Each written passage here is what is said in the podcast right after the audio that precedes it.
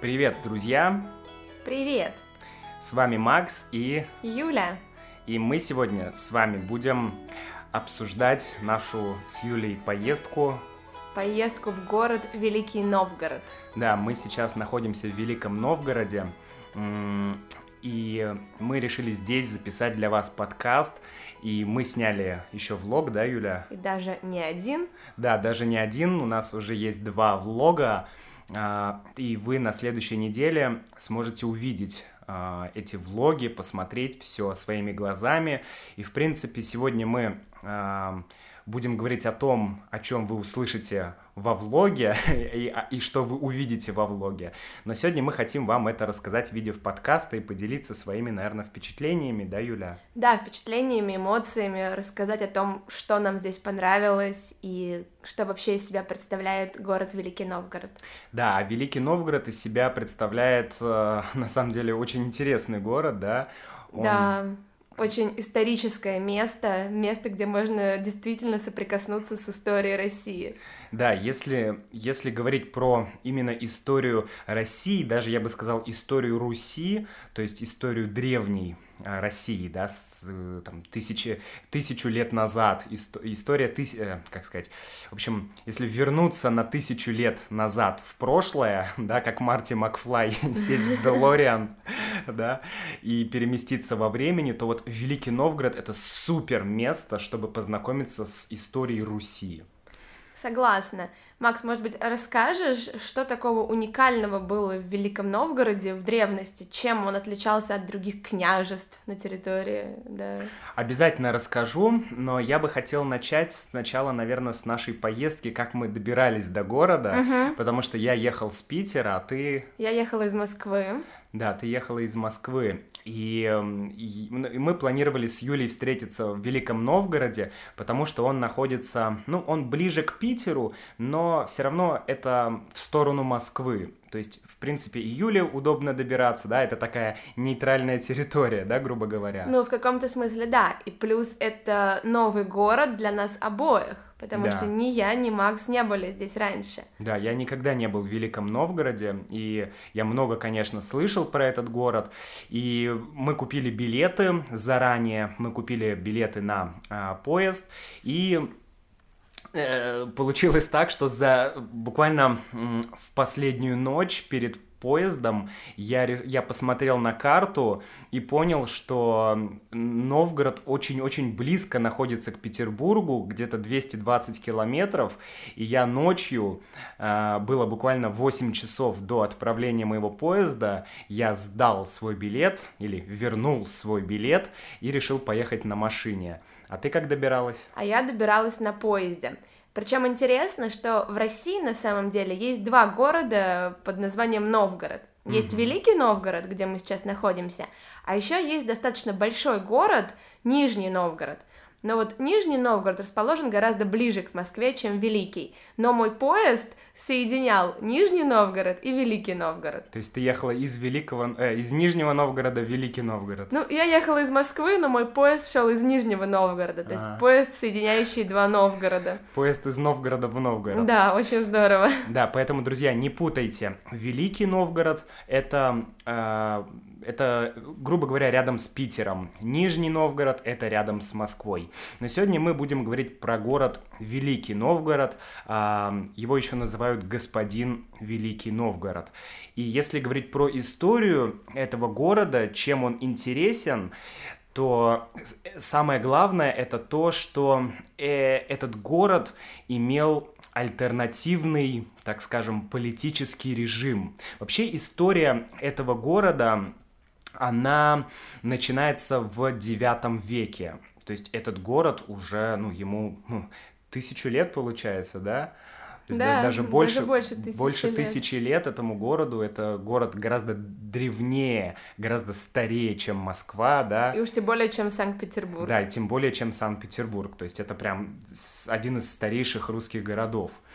И а, вот я начал говорить про политический строй, да, про политический режим. Вот скажи, Юля, у тебя, у тебя нет такого ощущения, что Россия всегда ассоциировалась с монархией, с царем, с какой-то а, абсолютной такой властью, с тоталитарным лидером и так далее?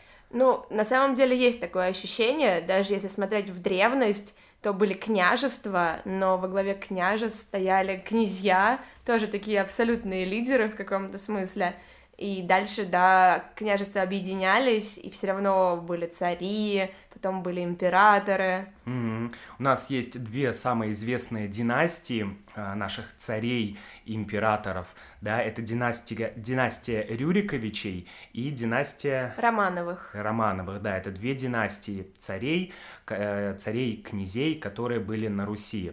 Так вот, значит, э, чем интересен Новгород? Тем, что он представляет собой альтернативу вот этой монархии. То есть на самом деле не все города России, ну, правильнее говорить, не все княжества э, России, вернее, Руси. Руси. Да, что такое княжество? Княжество — это территория князя.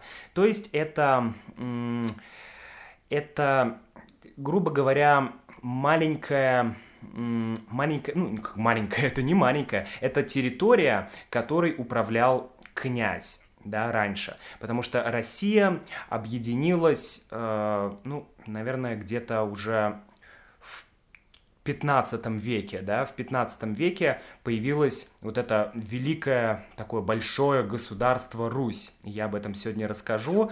А до этого были как раз княжества. Была Киевская Русь, была Новгородская Русь, была Московская Русь, да, это все разные периоды, эм, значит, нашего государства, России, и э, была так называемая феодальная раздробленность. Да. Да, что это такое, Юля? Феодальная раздробленность — это как раз наличие вот множества таких княжеств, то есть не было единой территории с единой властью, а каждый князь на своей территории, на своей земле устанавливал свои порядки, пытался завоевывать другие княжества — да, то есть э, э, идея в том, что раньше, э, ну, прям с того момента, как началась история России, с этого момента, в принципе, вот эти княжества разные, да, они друг с другом воевали, и они захватывали территории, и постоянно происходили вот эти войны.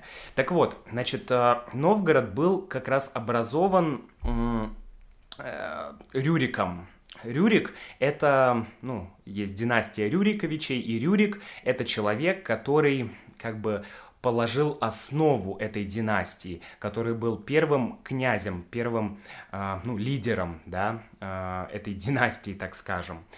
Как это произошло? Э, это произошло в IX веке, когда новгородцы, то есть уже э, ну, был, были люди, которые, э, которые, которых мы можем назвать новгородцами, да, это люди, которые живут на этой территории, на территории Новгорода, и они им надоело, что у них э, живет много разных групп людей, которые воюют между собой. Они захотели какого-то лидера, да, какого-то одного князя, который бы пришел и который эм, установил бы здесь ну, порядок, власть, который бы правил, который бы управлял таким княжеством, да, или небольшим государством.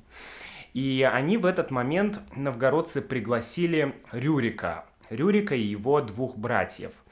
А кто такой был Рюрик? Рюрик был варягом. Варяг — это ну, это спорный момент, и здесь историки делятся на два лагеря. Да, одни, одна версия, она называется нормандская версия. Да, одна версия говорит нам, что Рюрик был скандинавом. То есть Скандинавия это современная Швеция, Норвегия, да, Дания и вот эти северные страны. То есть а, версия говорит, что этот Рюрик, он был скандинавом, и он пришел, его люди позвали, чтобы он здесь правил. Угу. Другая версия, а, она, так скажем, противоположно нормандской теории, она говорит о том, что Рюрик не был, то есть он был варягом, но варяг это не скандинав. Варяг это, ну, тоже, так скажем, русский человек. То есть есть две разные теории.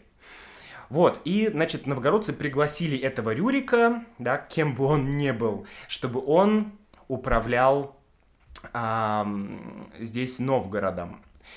И э, интересен факт, что следующий князь после Рюрика, да, который был, это был Олег. Его зовут Вещий Олег. Он пошел в военный поход. Он, Рюрик был в Новгороде, да, потом Олег тоже был некоторое время в Новгороде, но потом он собрал военный поход и с войной пошел куда, Юля? В матерь городов русских, Киев. Мгм. Вот, он пошел в Киев э, с военным походом, потому что Киев тогда был как бы, ну, крупным городом с очень хорошей локацией, да, и Киев тогда уже т- тоже был, да, э, с- очень тесно связан с греками, с Византией, и это был такой, ну, для Олега было важно завоевать этот город, да, присоединить этот город Киев. И как раз э, в этот момент начался период Киевской Руси. Да? То есть сначала был э, князь, изначально пришел в Новгород, потом э, Рюрик, потом его уже преемник Олег пошел э, в Киев и захватил там власть. И вот здесь важный момент, да, Юля, вот смотри, в Новгороде люди позвали Рюрика, Мгм. чтобы он управлял, а в Киев э, пришел князь и захватил там власть, Мгм. и сделал Киев столицей.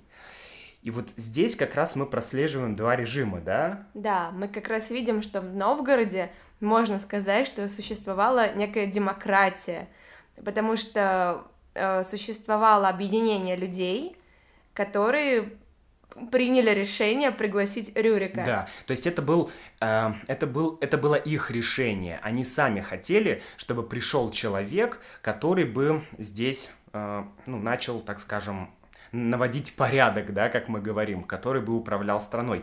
А в Киеве, в Киев пришел князь и силой, силой взял власть. И отсюда такое разделение, что в Киеве, ну и в Москве на самом деле, тоже э, власть всегда была такая э, монархическая, да, такая монархия была. То есть князь имел, и князь или царь потом, да, он имел полные такие э, права, то есть он э, занимался всем. Он был главным лидером, диктатором, если хотите. Ну, вспомните Ивана Грозного, Ивана IV, да, хороший пример такой тоталитарной власти. Мгм. А в Новгороде была другая система.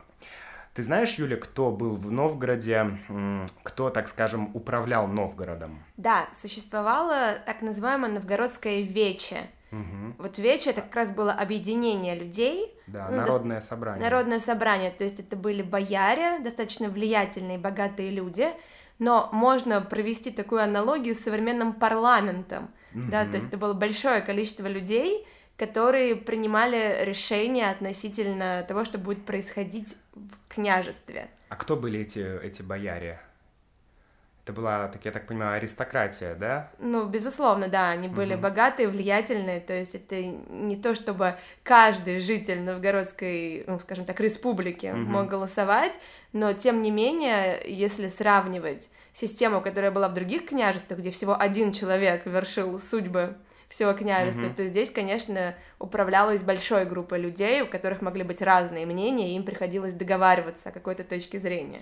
Да, то есть получается, что в Новгороде князь не обладал абсолютной властью, он не был абсолютным лидером, в отличие от Москвы или от Киева, да, и это, это интересно, потому что где-то с 12 века получается так, что э, даже в 12 веке одного князя, его зовут Всеволод, его просто изгнали из Новгорода.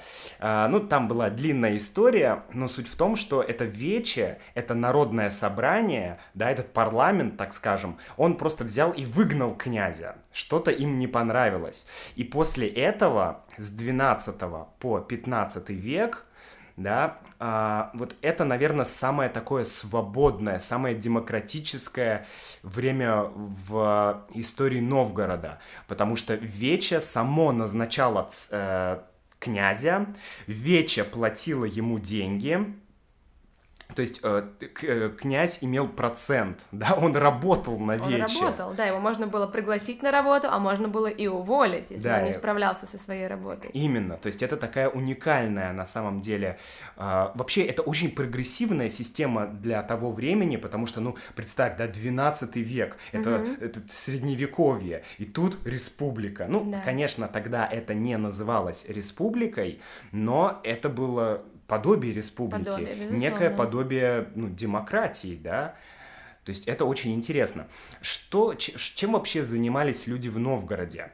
Очень интересно, что в Новгороде очень процветала торговля. Это был просто супер торговый а, город. Может быть, ты знаешь, на каком пути он находился? На знаменитом торговом пути из Варяг в Греки? Да. Был такой э, знаменитый, вы знаете, был э, очень известный путь, э, который называется шелковый путь, который шел из Китая, да, и там в Россию в том числе, через многие страны.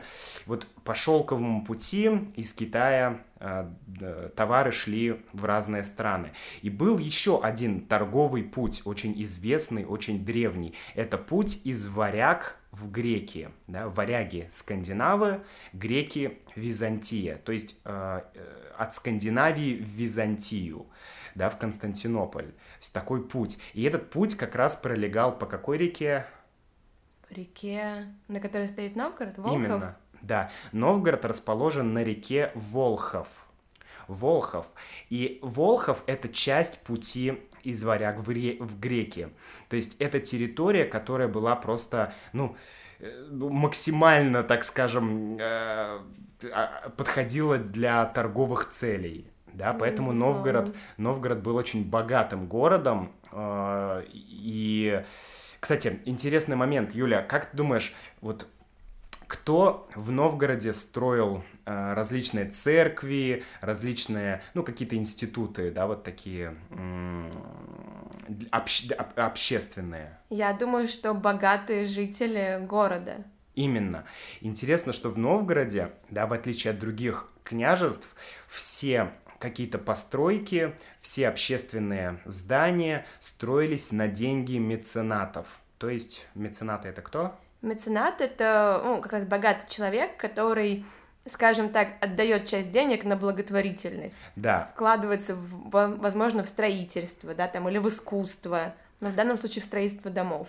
Именно. То есть, если ты богатый человек, а в Новгороде было много богатых людей, и то ты был, ну, это не было законом, но это было внегласным законом, да, внегласным правилом, что ты должен был э, сделать что-то хорошее для города, построить церковь, не знаю, может быть, какую-то, ну, школу, наверное, отдельно школа церквей тогда не было, ли, но, да. может быть, какое-то еще там, да, заведение, которое было нужно городу.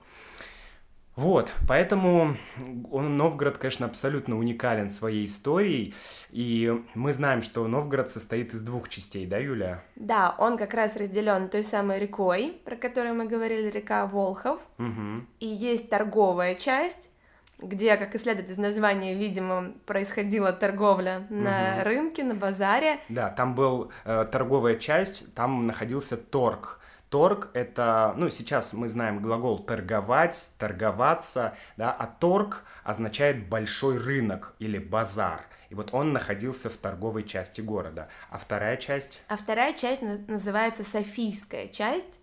И... А почему Софийская? А потому что в этой части располагался Кремль, а в Кремле находился Софийский собор, главный mm-hmm. собор города Новгород. Угу. Кремль, вы знаете, да, есть в Москве Кремль, он находится на Красной площади, и в Новгороде тоже есть Кремль. Да. Да. И вот в нем находится как раз Софийский собор. И по сей день он там есть. Да, этот Софийский собор, он был, я точно не помню, в девятом или в десятом веке, да, он был построен, по-моему, в десятом. В десятом, по-моему, да. Да, в десятом веке он был построен, Софийский собор. Кстати, Софийский собор еще есть в Киеве. Угу. И строили их Софийский собор в Новгороде тоже строили греческие мастера. Угу. Вообще часто очень приглашали в то время, да, вы знаете, что э, в России в Россию пришла греческая религия, да, христианство, византийское христианство из Византии, ортодоксальное христианство, И, конечно, э, очень много, э, так скажем, очень много было мастеров, которые приезжали из Константинополя, из Византии, и которые помогали создавать здесь храмы, да, строить храмы, украшать храмы mm-hmm. и так далее, которые переводили книги, да, занимались сказать, богословием, проповеди, про, читали проповеди и так далее. То есть э, истории, э, история Византии, история России, она очень тесно связана. Да, безусловно. Вот, ну и э, давай расскажем про то, как мы вообще погуляли по городу, и потом еще расскажем про то, как закончилось, так скажем, закончился рассвет, расцвет Новгородского княжества. Мы с Юлей вот уже второй день в Новгороде. Какое у тебя ощущение, Юля? Мне здесь очень нравится. Угу. Здесь действительно очень интересно. И вот мы рассказали про Кремль, про Софийский собор. Очень здорово, что у нас получилось побывать внутри Кремля, погулять угу. по его территории и посмотреть на собор, и сходить в торговую часть города через мост на реке Волхов. А у тебя какие впечатления? У меня впечатление, что это, во-первых, я просто изумлен, поражен и потрясен тем, насколько этот город, насколько в нем вот сильная эта атмосфера старого русского города. Угу. То есть меня это поразило. Во-первых, количество церквей. Но, но церквей много и в Санкт-Петербурге, и в Москве. Но здесь они как-то вот, они ты, ты идешь по городу, и ты видишь церковь 14, ну, там, 14 и 13 угу. и 10 века, да, и 15 поражает. века.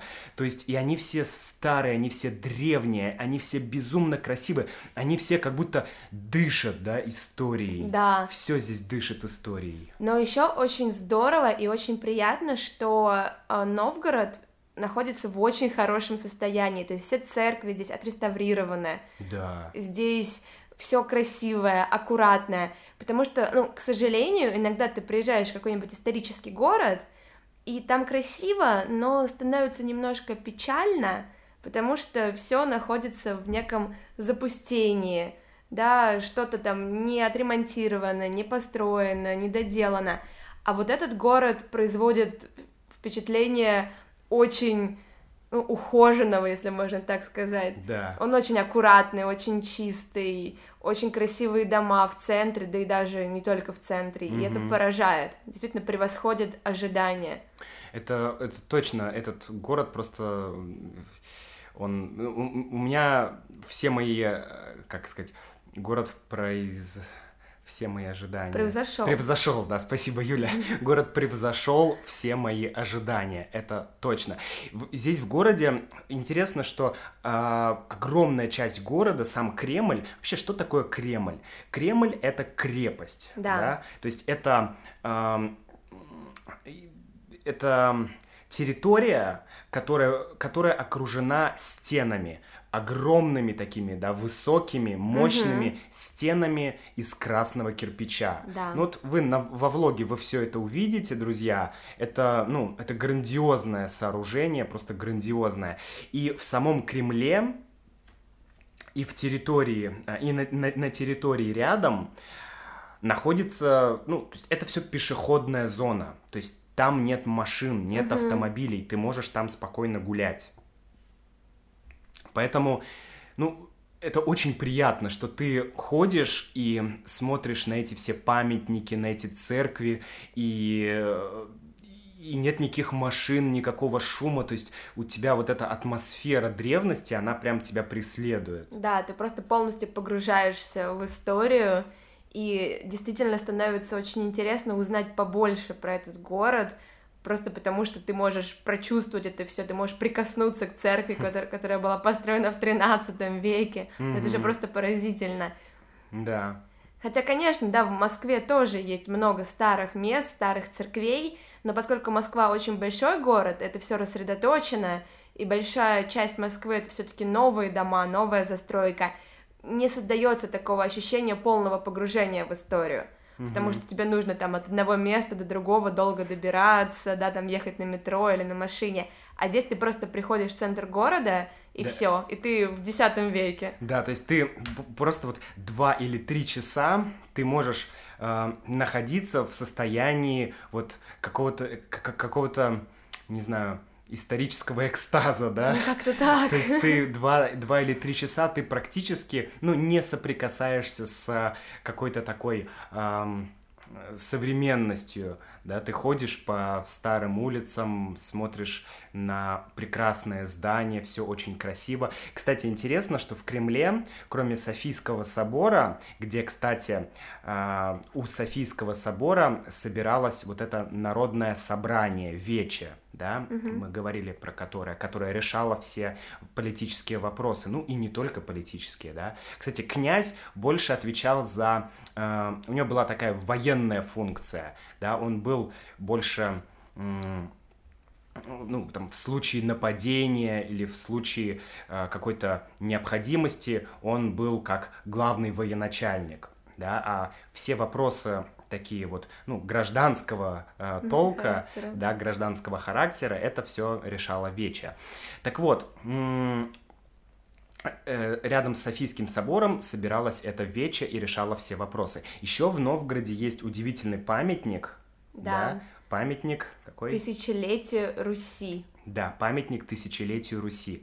Потому что считается, что Рюрик пришел и основал Новгород, да, и вообще, ну, э, началась э, как бы династия, да, вот этих Рюриковичей, и вообще русская государственность начала, началась в тысяч, э, простите, в 800 1862 году.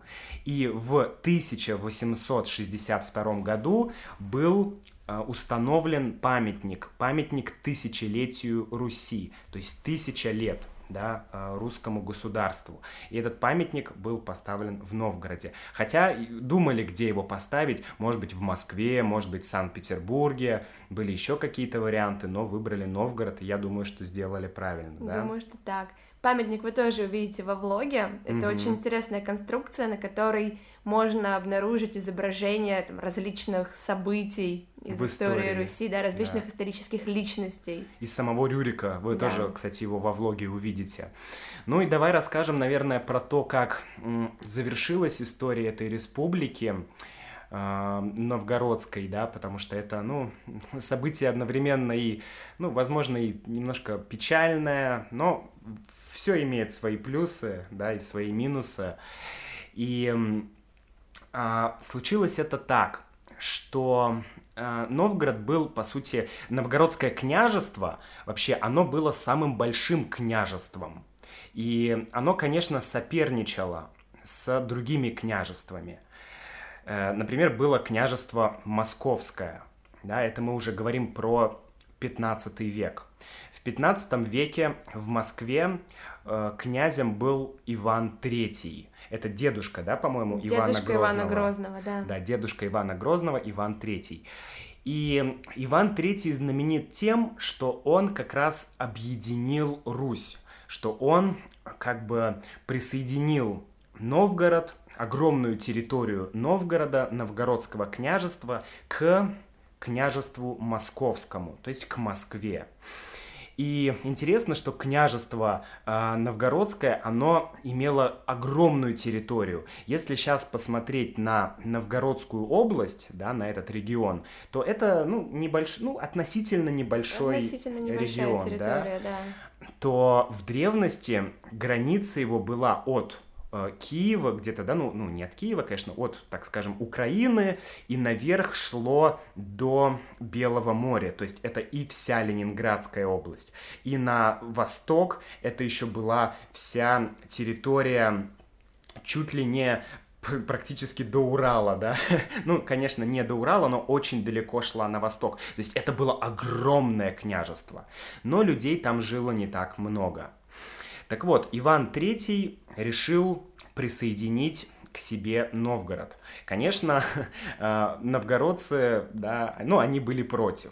То есть были новгородцы, которые хотели присоединиться к Москве, а были новгородцы, которые не хотели этого. То есть у них внутри были свои, так скажем, какие-то противоречия, противоречия, да? разлады. Да, разлады. И э, часть новгородцев, которая не хотела присоединиться к Москве, она искала помощи. Помнишь, у кого она искала помощи? Она искала помощи у Литвы. Да, у Литвы, у литовского княжества. Потому что Новгород находится недалеко от Литвы, и литовское княжество тогда было очень сильным. И вот новгородцы просили помощи у Литвы. А Иван III, он понимал, что если э, Литва будет помогать Новгороду, то, ну, будут проблемы, да? да, сложно будет их завоевать. Поэтому он быстро собрался в поход. Помнишь, в каком году это было? Если честно, нет. Это был 1477 год. Точно, точно. В 1470... В октябре. Да, в октябре, кстати. В октябре 1477 года Иван III пошел в поход, и в 1478 году он захватил, ему удалось силой захватить Новгород, подчинить его себе. И так закончилась история а, значит, новгородского княжества, да, вот этого такой новгородской республики, потому что князя уже Вече не выбирала, э, уже князь он направлялся из Москвы, да, Москва угу. решала, кто будет здесь князем, кто будет здесь лидером, и в Новгороде постепенно, ну, я думаю, что это было не так вот, да, одним днем, наверное, свою какую-то свободу еще Новгород пытался сохранить, но наверное, финальную точку поставил Иван Грозный. Потому что вы помните Иван Грозный, его репрессии, его э, опричнина, да. да, и Иван Грозный пришел в Новгород, и он, э, потому что здесь были постоянные какие-то восстания, да, какие-то как это сказать, в общем, люди боролись, хотели независимости в Новгороде, а Иван IV пришел и просто очень жестоко, очень жестоко... Подавил все восстания. Да, подавил все восстания силой. Ну и, в общем, после этого, конечно, Новгороду уже было сложно подняться, сложно стать таким же великим и сильным городом. Да, и как раз из множества княжеств начала выделяться именно территория Руси, такая более единая. Началась централизация да. земель, централизация княжеств. Угу. Вообще у Новгорода очень интересная история, друзья, и вот интересно это противостояние, да, монархии и, так скажем, республики. Это, ну, это действительно интересно. Знаете, многие историки э, говорят, что Новгород это не единственный пример республики э, на Руси. Они говорят, что в других княжествах тоже э, князь не имел абсолютной угу. власти, он не был абсолютным лидером, что князь он исполнял функции военачальника, да, то есть угу. он все равно не был самым главным человеком. Но тут уже, конечно, нужно обращаться к историкам, а мы, наверное, можем вам посоветовать самим приехать в Новгород, да, если вас интересует вот именно, именно Россия, именно Русь, вот, не знаю, русский дух, русская угу. культура, русская история, да? Да, мы очень рекомендуем приехать, потому что, конечно, и Москва, и Санкт-Петербург, они очень интересные, да, это очень интересные города, но если хочется соприкоснуться именно вот с Русью, с историей, посмотреть на старые церкви, на Кремль исторический, на разные там, терема, если можно так сказать, угу. то вот это как раз Великий Новгород. Да, так что, друзья, спасибо, что были с нами. Я очень надеюсь, что вам понравится э, влог, который вы увидите уже, я думаю, что через несколько дней. Да. Ну и мы с вами прощаемся, да, Юля? Да, спасибо за то, что послушали нас. Да. А мы пойдем сейчас, наверное, уже ложиться спать, потому что уже 11 часов. А завтра нас ждет еще а, одна прогулка по городу. Да, наверное, тоже будет очень интересно. Я уверен. Ну все, друзья, до встречи. До встречи. Пока-пока. Пока-пока.